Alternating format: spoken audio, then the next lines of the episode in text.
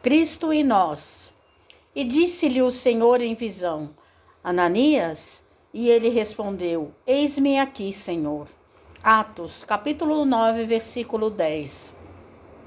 Os homens esperam por Jesus e Jesus espera igualmente pelos homens. Ninguém acredite que o mundo se redima sem almas redimidas.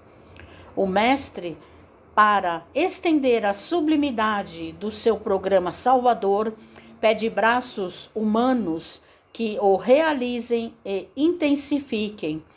Começou o apostolado buscando o concurso de Pedro e André formando em seguida uma assembleia de doze companheiros para atacar o serviço da regeneração planetária.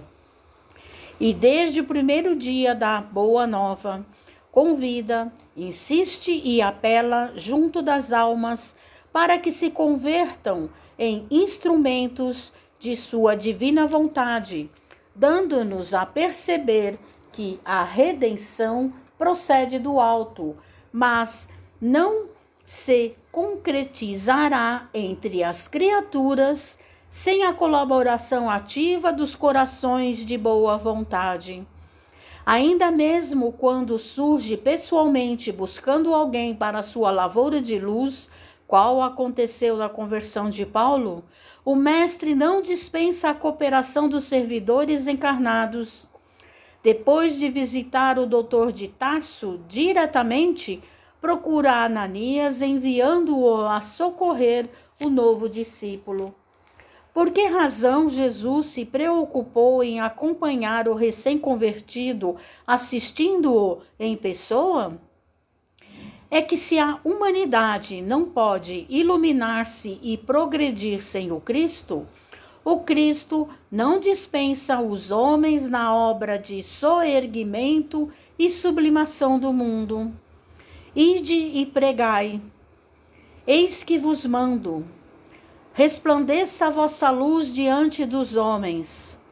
A seara é realmente grande, mas poucos são os ceifeiros. Semelhantes afirmativas do Senhor provam a importância por ele atribuída à contribuição humana. Amemos e trabalhemos, purificando e servindo sempre, onde estiver um seguidor do Evangelho, aí se encontra um mensageiro do amigo celestial para a obra incessante do bem. Cristianismo significa Cristo e nós. Mensagem de Emmanuel no livro Fonte Viva, Psicografia de Francisco Cândido Xavier.